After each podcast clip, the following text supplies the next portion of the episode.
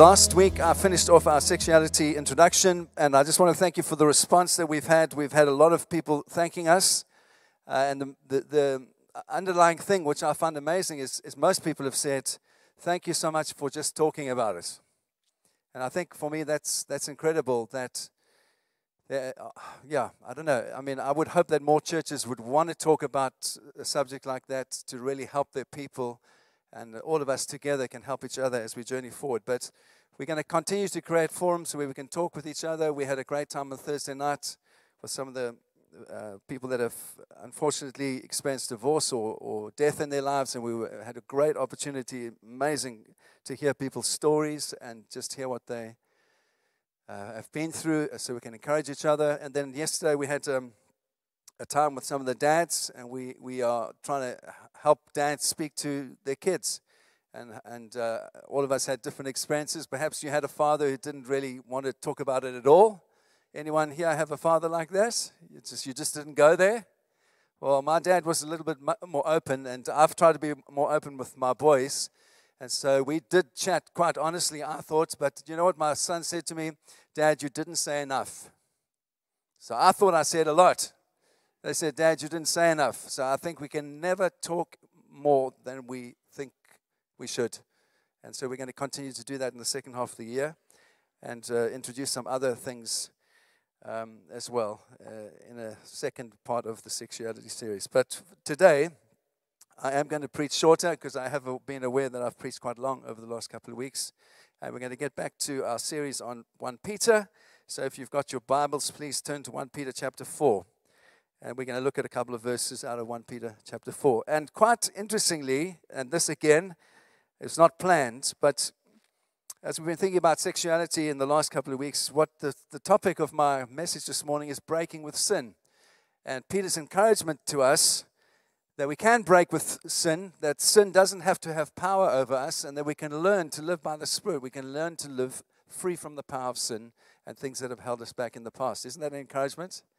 And so I hope you really will be encouraged this morning. So remember, the big theme of 1 Peter that we're looking at is how to live well when times are difficult, when things are tough. So let's just refresh our memories. The last uh, two, three years, we've had COVID. And when as soon as COVID was finished, um, the, Mr. Putin decided to kind of change things in the world. He invaded Ukraine, and now that he's invaded Ukraine, uh, we've seen a whole lot of uh, results of that, including a rising cost of living and uh, inflation running at almost 10%. Things are tough, man. They're not easy.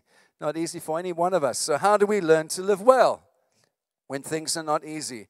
And so, the last time, just to refresh your memories, I introduced the theme of unjust suffering. Peter says this is the reality for every single person, every single believer. Whether you know Jesus, whether you don't know Jesus, there are going to be times in your life where you face unjust suffering, where things happen to you that are not fair, that are not right, that you had nothing to do with, and they you stumble into them over the course of your life. In Philippians, Philippians chapter 1, Paul writes and he says, Blessed are you when you stumble into, when you fall into, the word is peripipto, which means you weren't looking for it. Anyone was looking for a recession? Anyone? Anyone looking for COVID? Anyone looking for a war? No, Peter, Peter, Peter uh, Paul writes and says, when you fall into, when you stumble into trials of many kinds, you are blessed.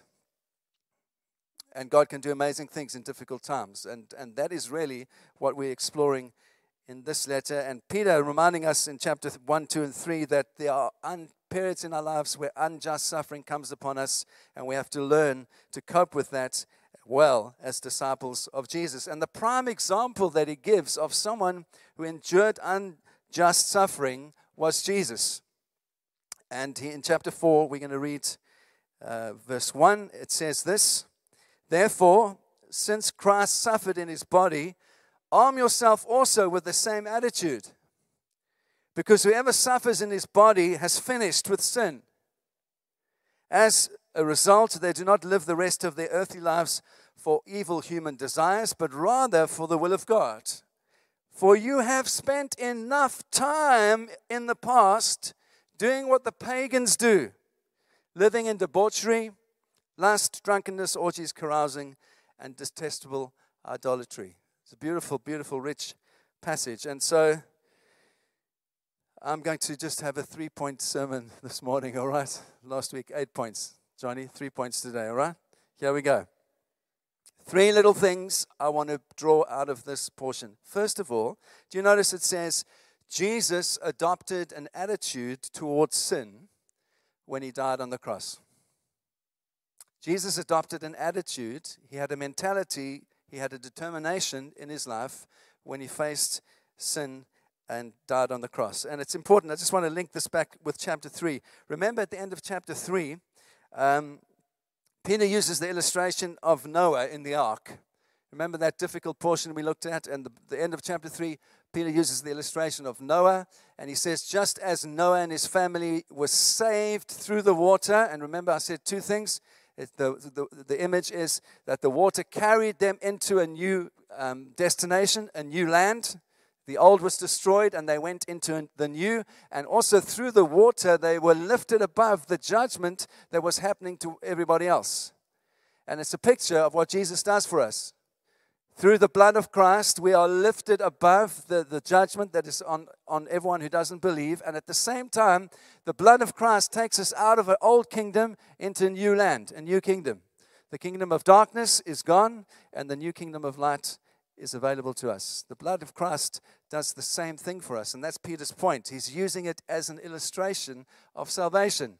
In the same way that Noah was saved, we, through the blood of Christ, are saved in the, that amazing way. And so here, the two portions, at the end of chapter 3, is connected with chapter 4 with this little word, therefore.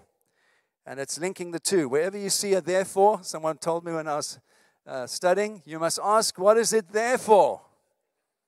It normally connects something. It's connecting two thoughts, or it's connecting some idea that previously has been spoken about. And so, exactly, Peter is doing the same thing here. And he uses the phrase that Jesus suffered in his body, and that obviously refers to um, Jesus' death on the cross, which he's been speaking about in chapter 3.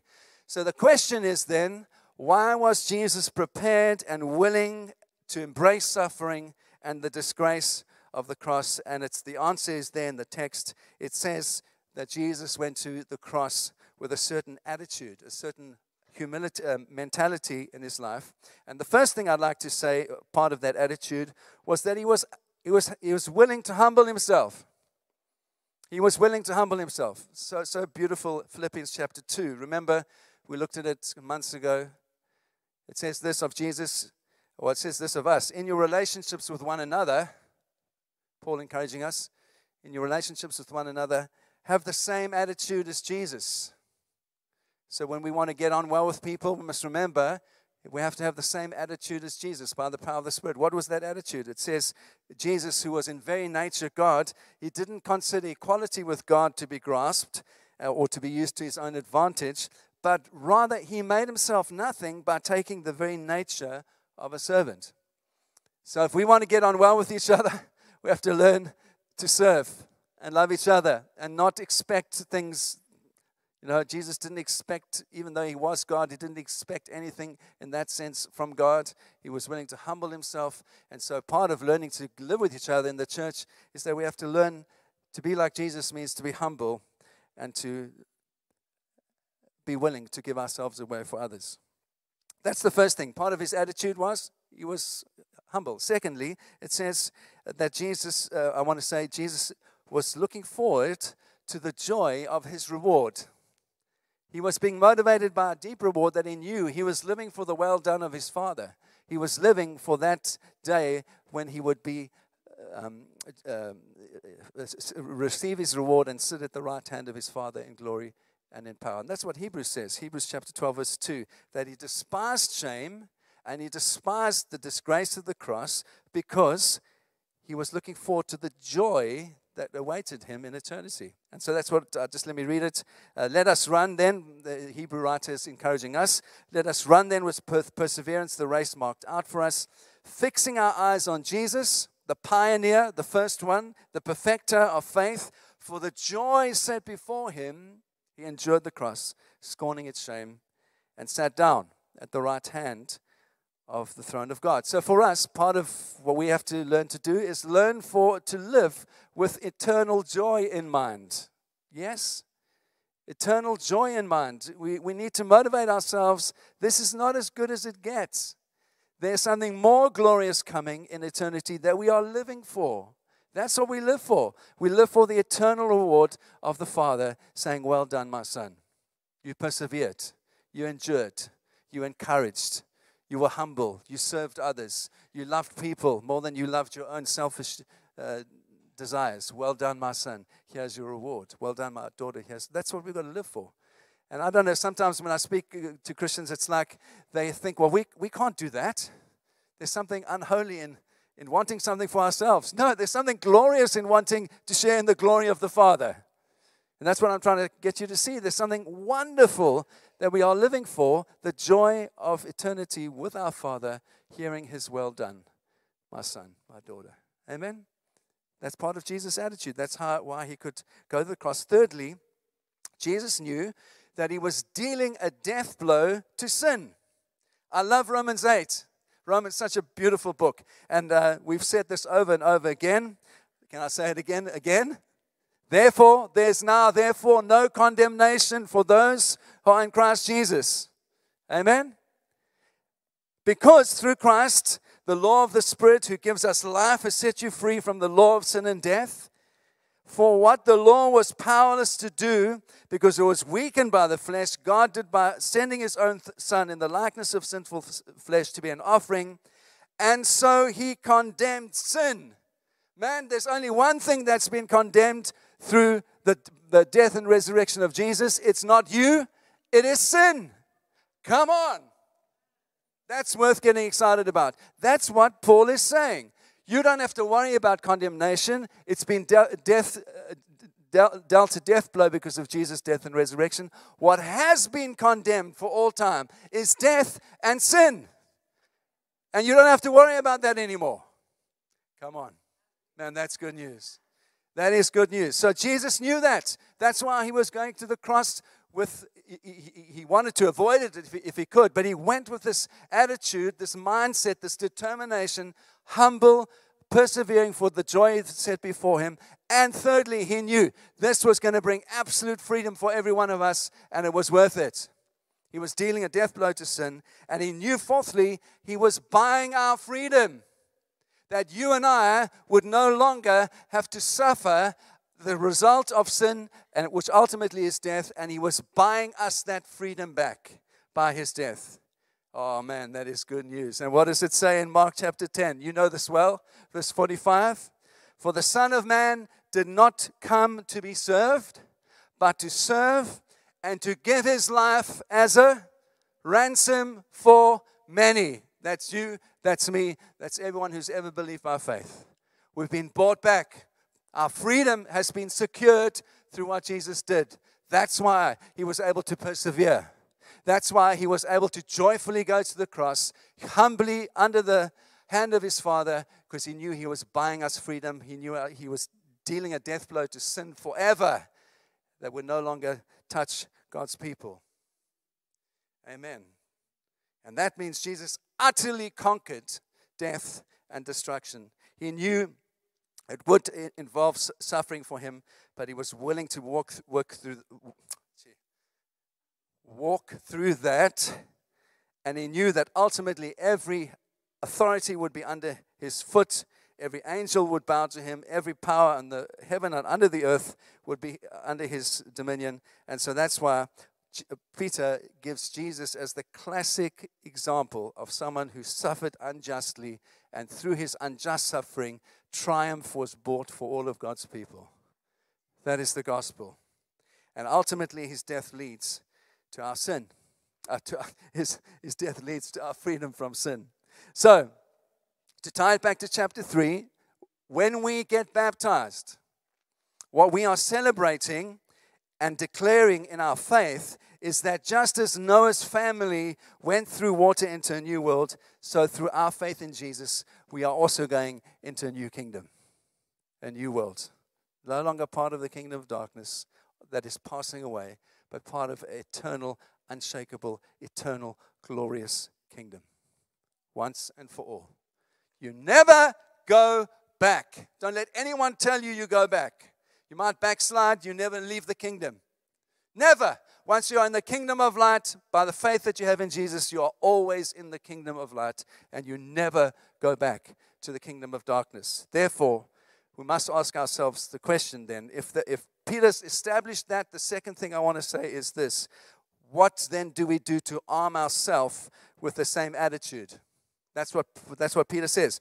Arm yourself with the same attitude as Jesus as you approach sin. Well, I want to say two simple things. First of all, remind yourself, and by that I mean continually think about in your quiet place when you're alone, think about this that Jesus' suffering brought him into a realm of victory over sin and death. That's what he did. That's what he bought. He bought for us victory. And because you are in Christ, you are also in that realm of victory. What does that mean? It means that you can live free of sin. It means you can have victory over sin in your life because sin, the power of sin, has been broken through what Jesus has, has bought for you, and you are no longer a slave to sin. You are now living in that realm of victory because you are seated with Christ in heavenly places. That's what the Bible says. You are at his right hand, you are in him. And because he has had victory over death and sin, you are in that victory in Christ. And so that's the first thing I want to say. Remind yourself of that. Secondly, arming yourself with the, the, with the same attitude includes the idea of simply following Jesus and follows, following his example. And he was ultimately willing to suffer because he knew the victory that was coming. And so, actually, the same can be true for you, and the same can be true for me. If he has conquered sin in the first place, we too, as his people, can conquer sin as we follow Jesus. And there's this beautiful reminder in Romans chapter 6, verse 1 it says this In the same way, count yourself dead to sin, but alive to God in Christ Jesus. There we have it the victory. Death to one thing, alive to another. And therefore, it says, do not let sin reign in your mortal body so that you obey its evil desires. In other words, Jesus has broken the power of sin in your life. You are dead to that sin and you are alive in Him. You are in this realm of victory together with Him. So do all that you can by the power of your Spirit as you uh, by the power of the Spirit as you live day by day, moment by moment, to continue to break the power of sin in your life by the power of the Holy Spirit. Do all that you can. Yeah? Someone said to me, I don't know who was this. Was it you, Clive? I can't remember. We were talking about sexual temptation. And uh, someone said, uh, you know, if you, if you are on diet, you don't go and stand outside a bakery, do you? You do. Yeah, George, George's bakery, but not the bakery, all right? What is the point? The point is if you're trying to, you're trying to um, keep yourself from one thing, you don't put yourself in position where you're always tempted. Isn't that true? And so that's what I'm saying. saying the power of sin has been broken. You do all that you can in your life to live free from the power of sin. It means you live wisely, you live by the power of the Spirit. And so, here, this analogy that uh, Peter's using in chapter 4 is Jesus has finished his work as the sin bearer. He, he is the one that bore sin for us. His work, sin, the sin bearer, is over. He's now in the realm of victory at the right hand of his Father. And he has, we too have ceased from sin in our lives because we are in him. So now do all that you can. Can I say? All that you can in your life to flee from sin and the power of sin in your life. Yes. And so that's part of what it means to arm yourself with the same attitude. We can face the future with this determination that we are going to conquer the last little bits of sin in our life because the power of sin has been broken. The death blow has been dealt by Jesus. But Peter's reminding us that every single one of us is in a fight, and sin does not surrender easily. It's going to fight back. And as it fights back, you do all that you can to resist by the power of the Spirit. And this is the most powerful thing that Peter is saying. Anyone who realizes that, who is willing to suffer in order to defeat sin, is a powerful disciple. Yeah? If you're not willing to go through some tough things to conquer sin in your life, you, we're not in a strong place. But if we know that we can overcome sin and we're willing to go through some difficult things to overcome sin and, and, and receive victory in our lives, that is a powerful, powerful disciple of Jesus. Because what that person is saying, I'm not letting that suffering get in the way of me finding God's treasure for my life. That's powerful. Nothing can stand against that. The devil can't stand against that. And so Jesus had that attitude. And Peter is saying, I want to encourage you as you face the pressure of sin in your life, you do it with, with that same attitude. We're to, as we are talking to some of the, the young guys yesterday afternoon, we were talking about pornography, which is such a rampant thing in our culture. And I said to the guys, you know, it doesn't ever go away. You think because you get married, you don't have the temptation to just take a look? It never goes away. What has to be won is an internal battle inside of yourself where you've won on the inside and then you live it out on the outside. Then it's no longer a problem. But you've got to win on the inside. Dads, I want to challenge you. You got to win. if, you if you want to help your sons, you got to win, man. You've got to win that battle on the inside by the power of the Spirit. You have to help. How can you help your son if you are a slave yourself? Come on. Let's be honest, right? I've been leading church long enough to know that pornography is a massive problem inside the church, outside the church. And the problem is our culture says it's okay. You don't have to worry about it, and it's just like a normal thing. Well, actually, the Bible says, do all you can. What, I love what Peter says here. I love these words. You have spent enough time in the past doing what pagans do. What do pagans do? Pagans are motivated by sexual lust. Pagans are, love pornography. If you go to Pompeii, you can see how much the Romans loved all that stuff. You can go to the Roman baths, and there are symbols. I love archaeology. You can see for yourself. There are penises everywhere, which mean that you, you, that's what you went there to do. Yes? And if you went in this entrance, you got this kind of sexual favor. If you went in that entrance, you got that kind of sexual favor. The Romans loved that stuff. They were pagans. My friends, you and I are no longer pagans. We are in Christ Jesus. We are new creations. Therefore, we've spent enough time living as pagans live. What do we do now? We live by the power of the Spirit. We are able to say no to certain things and say yes to other things by the power of the Spirit. That's what Peter says. And my encouragement to you is to throw off the past. And I'm not just wanting to, to um, just talk about uh, sexuality, but every time you feel that, that kind of rising desire just to be unforgiving, to be angry with someone again who's done you wrong, just determined to throw that off by the power of the Spirit. Say no. No, that's what the pagans do. Pagans hold unforgiveness. I'm not a pagan. I'm in Christ. I'm a new creation. I'm seated at the right hand in victory with Jesus. I'm going to throw that off. I'm going to do all that I can to live as a forgiving person, as a kind, generous person. And every time I feel resentment rise, I'm going to put it to death by the power of the Spirit. Every time I feel unforgiveness rise, I'm going to put it to death by the power of the Spirit.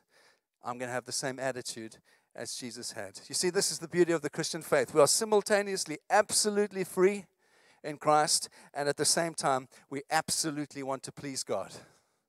Isn't that true? That's what it says. That's what uh, Peter says in chapter 4. We've just read it. Uh, are you happy you came, guys? I hope so. Therefore, since Christ suffered in the body, arm yourself also with the same attitude. Verse 3 Because those that are in Christ do not live as the rest of their earthly lives for human desires, but rather for the will of God. And then, because you are living for the will of God, you have spent enough time doing that stuff, throw it off by the power of the Spirit. Live free, break free. You can break free. I want to break free, said, uh, well, you can by the power of the Spirit. And that's Peter's great encouragement. I want to encourage you this morning say no, no more. I've had enough of that. I've had enough of that life of sin. From now on, I'm going to live for God. And no matter what happens, even if it causes me some suffering in the short term, I'm going to walk through that suffering because of the great joy that lies on the other side. I'm living for the well done. I'm living for my Father, saying, My son, you've done it. Well done. Here's your reward. Man, what a day that's going to be. Amen. You're in Christ. You've been forgiven all those things and the power of sin has been broken over you. So live with the same attitude that Jesus had and be determined to do all that you can to put sin to death in your life. Leave the past behind, set your eyes on Jesus, and as you do that, His Spirit will lead you and show you how to live, and you will live with that same attitude of Jesus by the power of the Spirit. Amen. Let's pray. Father, I want to thank you for the simplicity of your word and the goodness of your word. But thank you, Lord, for Jesus. Thank you for his obedience. Thank you for what he bought for us. Thank you for the power of sin has been broken over us. And Holy Spirit, we thank you that Jesus didn't leave us as orphans, but he, sent, um, he said, I'm sending you the great counselor, the Holy Spirit, who will walk with you, who will walk alongside you, the Paracletos, who will help you to live your life by his power. And Jesus, we want to say this day, Father, we want to say, Holy Spirit, we want to say, we need your power. We need you to help us. Lord, it's times are tough, things are difficult for every one of us, but Lord, you've said that we are those that can live more than conquerors because of what you've done for us. And so I, I pray for my friends here this morning that we would live free of unforgiveness, we would live free of resentment, we would live free of guilt, We'd live free of anger. We'd live free of thinking badly of others, all by the power of your Spirit. When those things rise in us, Lord, we want to put them to death and say, No, we are free. We are seated with Jesus at his right hand. Lord, when we face sexual temptation or, or all those things that we did in our past that didn't please you, God, we want to throw them off and say, We are free. No more in Jesus. We want to live by his power by the power of His grace, enabling us to say no to everything that is ungodly and say yes to peace, righteousness, kindness, gentleness, self control by the power of your Spirit. Jesus, help us. We need you. Everyone says, Amen.